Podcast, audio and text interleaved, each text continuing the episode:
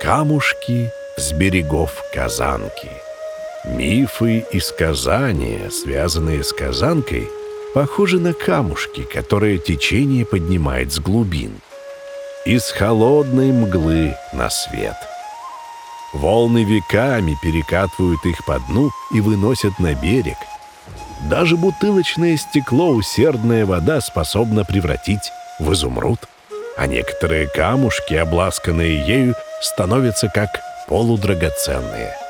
Также какое-нибудь историческое событие, пересказываемое из уст в уста, из поколения в поколение, шлифуется как камушек, прежде чем стать преданием, которое бережно сохраняется в памяти народов, проживающих на берегах Казанки.